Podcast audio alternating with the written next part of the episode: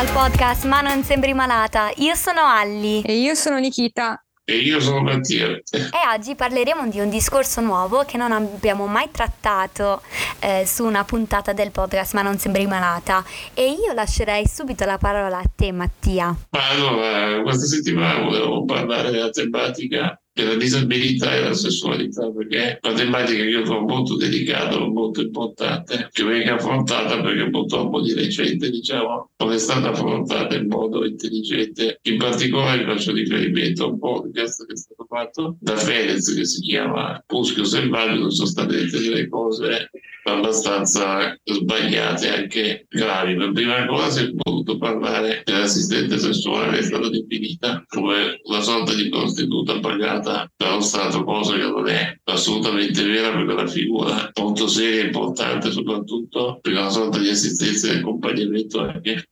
psicologico, quindi già questa cosa che è stata detta era sbagliata, e più sono state dette come gravi nei confronti delle donne disabili. Per questo mi ha fatto pensare che c'era proprio bisogno di parlare di questo argomento in modo serio, perché il problema è questo, che o se ne parla in modo, diciamo, se ne parla troppo magari in maniera sbagliata, oppure non se ne parla proprio, cioè non c'è una via di mezzo. Secondo me è una tematica che va portata con rispetto, ma allo stesso tempo anche senza dire cose che possono offendere le persone. Cosa che certo. È successo nella puntata chiaramente di Muschio Selvaggio di Fedez. Infatti è stata davvero a dir poco scandalosa, perché sono state dette davvero cose schifose, e io lo dico e mi censuro perché davvero avrei delle parolacce da dire. Cioè non è quello che è stato detto non rispecchia la verità, la realtà, cioè ragione, cioè la parola giusta in questo caso. Sì, non trovo altre parole. Bisogna fare informazione, e in un podcast grande come quello con tanta visibilità, ascolti, visto i personaggi che lo conducono, questa puntata è stata davvero direi una porcheria, se devo dare la parola. Bravo, porcheria, sì, perché non sai, l'ignoranza molto giornalistico, però diciamo che mi sembra che ne rende bene l'idea. Assolutamente. Hai ragione. Allora, vogliamo tornare, Mattia, alla figura dell'assistente sessuale. Che ruolo ha? Chi è? Cosa fa?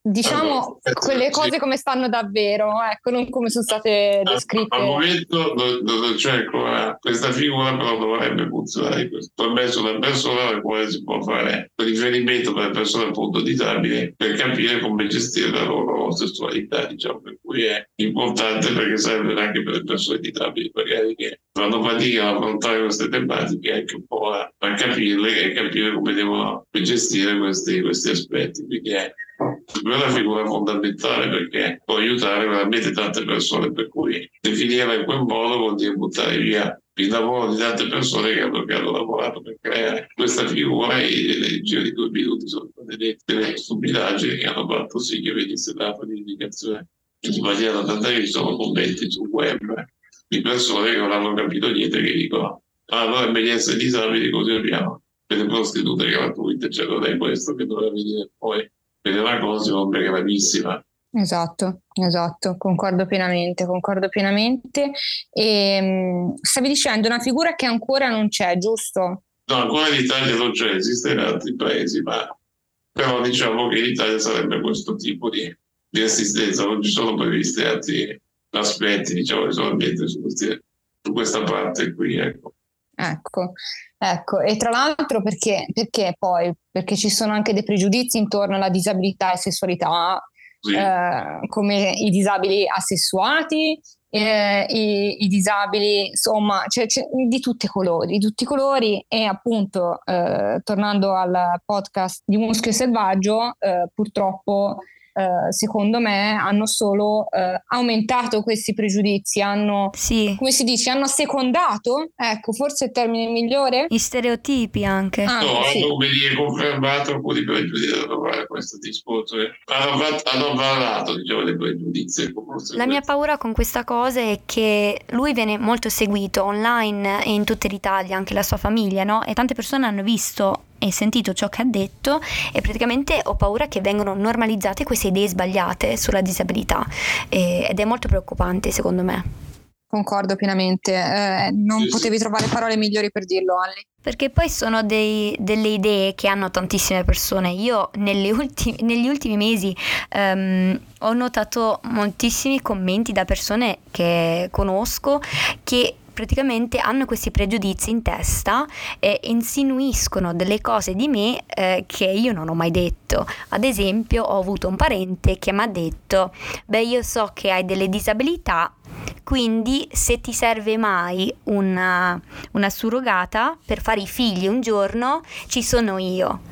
Cioè, dal nulla, perché non abbiamo mai parlato della mia disabilità, non abbiamo mai parlato della mia vita sessuale o del fatto che posso o non posso avere i figli. Quindi cioè, questi pregiudizi dove li ha presi? Li ha dalla cultura, dalla società, secondo me. Sì. Dall'ignoranza che c'è a riguardo, sì. Ecco. Sì. Sono d'accordo con Poesi, perché bisogna avere rispetto, ma bisogna anche parlare. Non bisogna parlare senza sapere qual è la problematica della persona, perché altrimenti si rischia di dare indicazioni sbagliate. E poi comunque secondo me c'è anche una sfera personale, non è che bisogna per forza raccontare tutti gli aspetti legati a come uno vivere la propria vita sessuale, però allo stesso tempo bisogna anche avere rispetto prima di dire certe affermazioni, perché possono offendere, soprattutto sono molto scorrette in quel caso di Emi. Cioè, come ti permetti di dire a una persona: guarda, non puoi avere figli, cioè, cosa ne sai?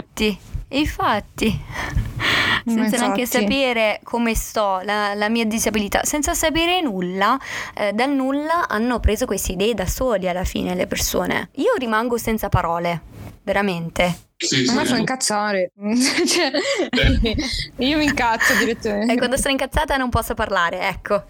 Sì, hai ragione, perché alla fine escono solo brutte cose effettivamente, come in questa puntata, perché mi sto trattenendo, ma. Sì, che poi anche sarà successo anche a te, Nikita, che magari le persone pensano: ah, che bravo Jacopo, sta con te anche se magari tu hai una disabilità. È successo a me in passato, anche delle persone a me care dicono: ah, che bravo il tuo ragazzo che starà con te anche se hai una disabilità, che sicuramente non potrete avere una vita sessuale. Tutto brava, da loro sì, è iniziato, tutti, ma chiunque, dai. Io non inizio mai questi discorsi, per me sono personali ed intimi come chiunque altro, e che quando hai una disabilità le persone pensano: ah, io posso parlare di questa cosa privata perché la tua disabilità la sappiamo tutti. Non so perché si sentono così, però spesso mi capita. Sì, madonna. Anche a me capita a volte che mi vengono fatte delle domande su questi aspetti, ma voglio dire, cioè, senza che magari ci conosciamo bene, come dice, sono aspetti molto intimi per persone che nessuno chiederebbe a una persona non disabile, perché una persona disabile invece li devi chiedere. Sì. Sì. Se siete molto amici e sono io a raccontarlo, ma che gli altri mi chiedono queste cose, anche a me è una cosa un po' brutta, un po' fastidiosa, perché comunque stanno, come dire, entrando in anche un aspetto intimo personale che non è giusto sbandierare, fa sapere a tutti. È vero, no, è proprio vero. Sì, poi per carità c'è chi ne parla apertamente, sì. No? E c'è chi non ne parla per niente, oppure, ecco, io per esempio sono il tipo di persona che solitamente ne parlo con gli amici stretti. Esatto, anch'io. Poi ci sono altre persone che ne parlano apertamente, che poi anche lì è tutto un discorso un po' più complicato, però ecco, io non mi sognerei mai di domandare a una persona che magari non conosco neanche bene, o anche che conosco bene, ok, o di domandare o di dire, di offrirmi surrogata come nel caso di Ellie, non mi permetterei mai di tirare fuori la sua sfera sessuale. Sì, cioè, infatti. Almeno che sia la persona stessa che te le parla. Infatti. Bravo, quello è. Però si apre con te, non è che devi aprire con tutti e parlarne con tutti, cioè, perché altrimenti. Però allo stesso tempo non è anche giusto non parlarne e fare finta che per una persona disabile quegli aspetti non ci sono, perché in realtà esistono, perché siamo come tutti gli altri da quel punto di vista, per cui non bisogna tenere nascoste queste cose, per giusto parlare, però devo parlare con chi mi sento di parlare, con tutti. Esatto. Mi sento di consigliare il libro di Marina Cuollo, che si chiama A Disabilandia si tromba, giusto per rimanere in tema, che consiglio perché tratta anche questo tema e molto bene. Niente, volevo fare questa piccola parentesi perché l'ho letto un po' di mesi fa e mi è piaciuto molto. Chiaramente non tratta solo questa tematica, ma tante altre, come anche tanti altri pregiudizi sul mondo delle persone disabili, no? Sì. E niente, piccolo consiglio dato. No, è un bel consiglio, è un bel consiglio.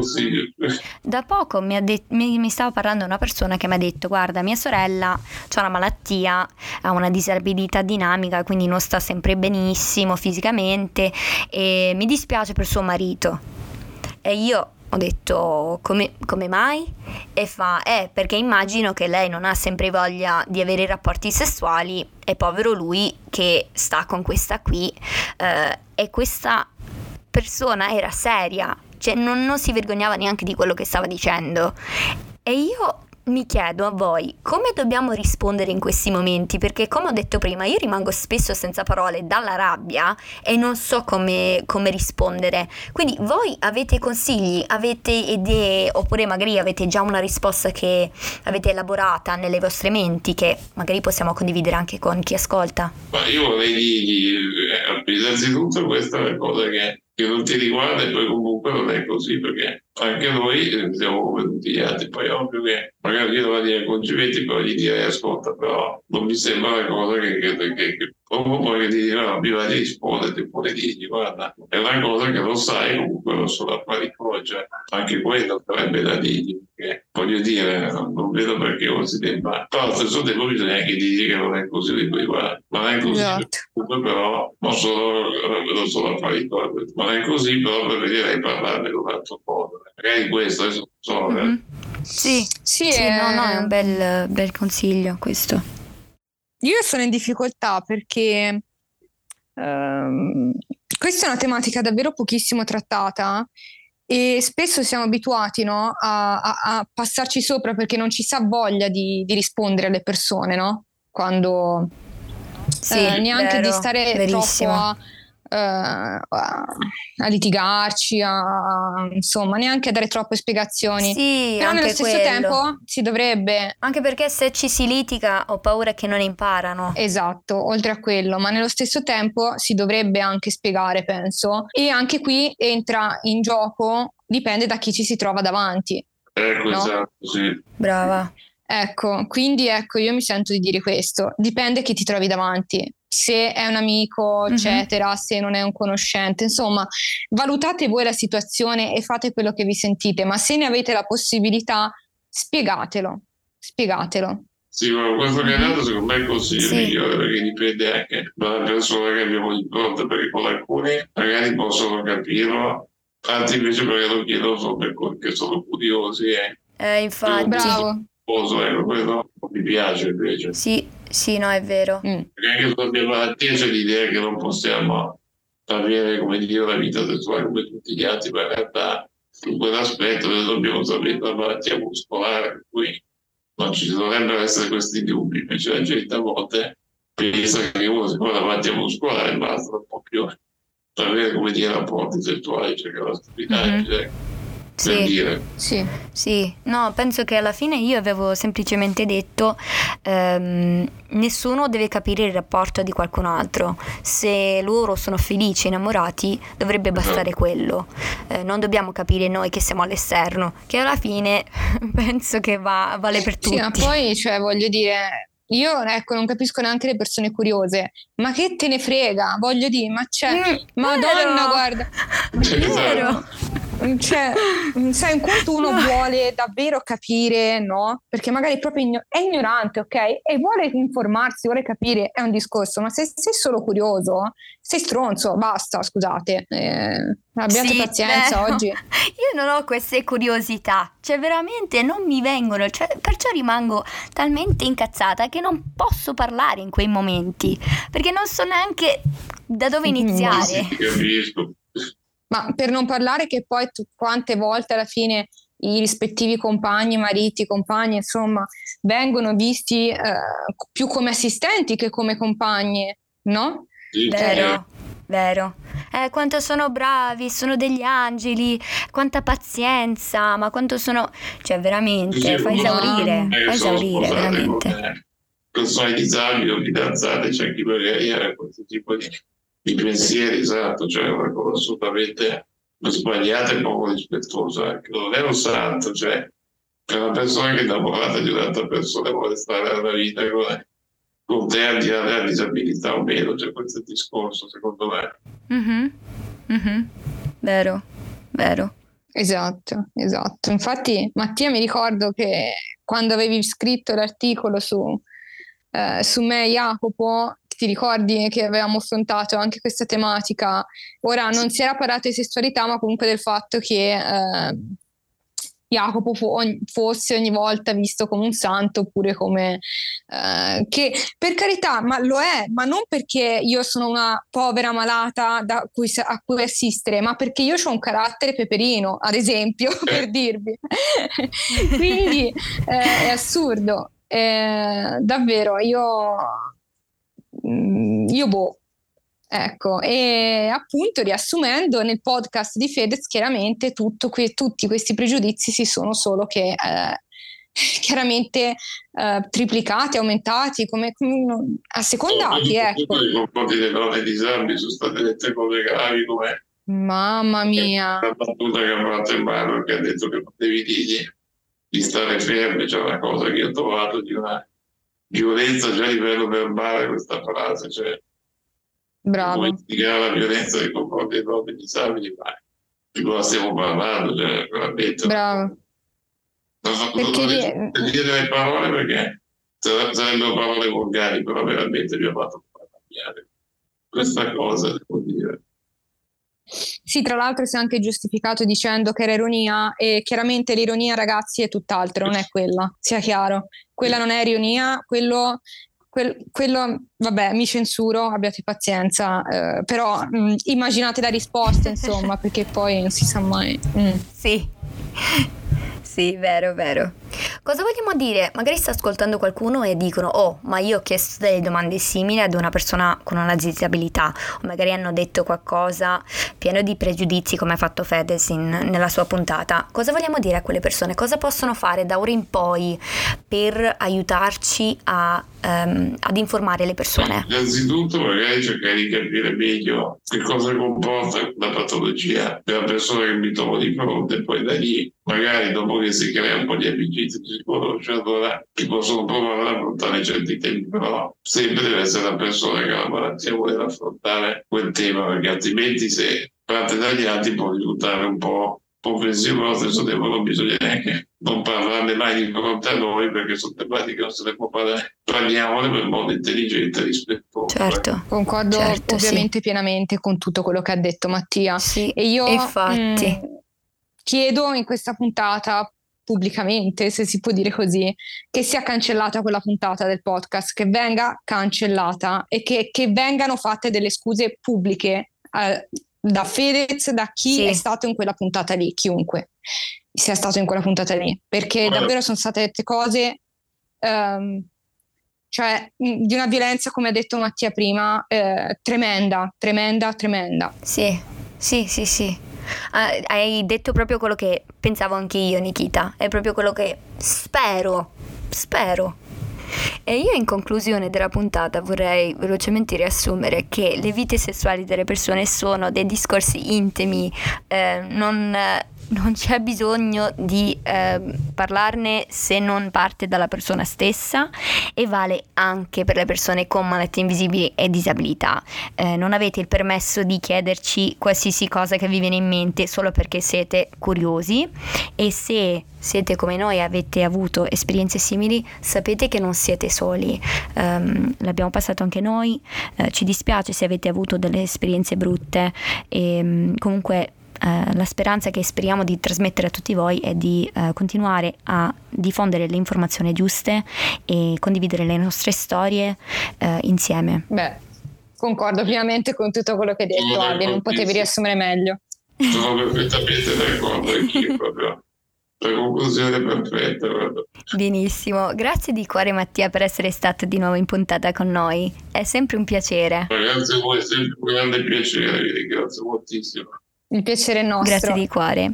Andate a seguire Mattia su Instagram, Abbate Mattia, troverete il link della sua rubrica nella Repubblica che tratta temi di disabilità e molto altro, e anche una pagina Facebook che si chiama Disabili a tempo pieno. E grazie a tutti voi che state ascoltando. Un abbraccio a tutti.